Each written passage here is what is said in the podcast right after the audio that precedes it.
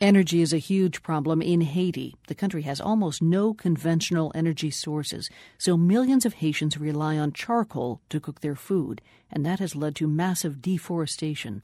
A couple of years ago, we reported on an innovative project in Haiti to start replacing charcoal with cooking briquettes made of recycled paper. Reporter Amy Bracken has this update. It started as an idea for helping to save Haiti's beleaguered forests, clean up a filthy Port au Prince neighborhood, put people to work, and reduce gang violence. It was an ambitious project, centered on a single, humble product. It was a recycling center in a dense and troubled neighborhood of Port au Prince that produced cooking fuel from compressed paper. Hundreds of youths were hired to clean up trash and bring it to the center, where paper waste was processed into briquettes. The project was set up by the United Nations Development Program, or UNDP. The hope was to offset some of the demand for charcoal made from trees, which was ravaging Haiti's forests. And it worked, for a while. It even gained international attention from the likes of Bill Clinton. This could be done in every neighborhood in Port au Prince. It could be done in every city in Haiti. And if it were successful, it would sweep the poor urban areas of the world. I visited the plant in 2010, really just a big warehouse in the Carrefour neighborhood.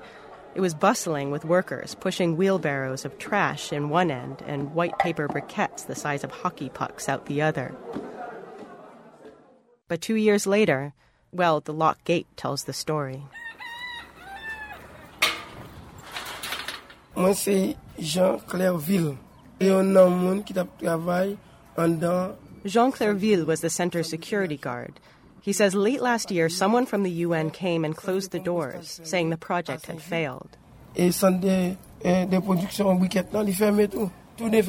Since then, Clairville says, no briquettes have been made. He says he has no work and the neighborhood is dirty again. It's a common lament here. Vladimir Jean Baptiste ekes out a living making sandals. He says he and his neighbors felt like there was a change in Haiti when they saw the young people working. Now, he says, people are back to begging for money. No one disputes that the program worked well. The initial goal when it was launched in 2006 was to help tamp down growing gang violence. The UNDP's Laura Sheridan says it succeeded in that and much more, but she says the economics were always dicey. As it went on, um, it sort of became evident that this is okay just now. We're paying the, the wages for these people to work, to clean their community is very good, but how can that be a long term solution? The hope was that the sale of the paper briquettes and other recycled materials would cover the salaries of the workers. But that didn't happen. Even with free raw material, the new fuel was just too expensive to compete broadly with dirt cheap charcoal. Father Gilbert Peltreau, the headmaster of a local Catholic school, says he's seen this happen before. Peltreau says he remembers when something called Bip Ticherie came on the market. It was clean propane gas, he says, and it was subsidized, so people could afford it.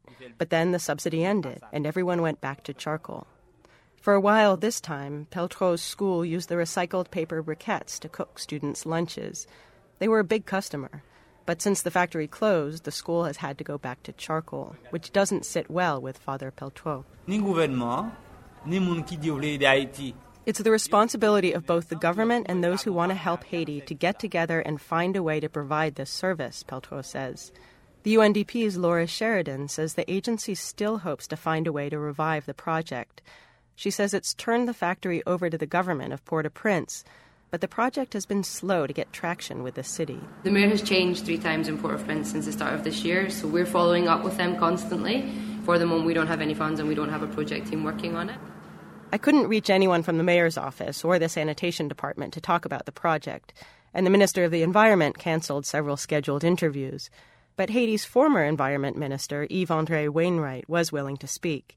He says the recycled paper briquettes and other alternatives to charcoal could be made to work with a simple change in national policy. Il faut faire que le charbon soit moins compétitif. The government must make charcoal less competitive, Wainwright says. He advocates a tax on charcoal, which could make alternatives like the recycled paper briquettes more economically viable.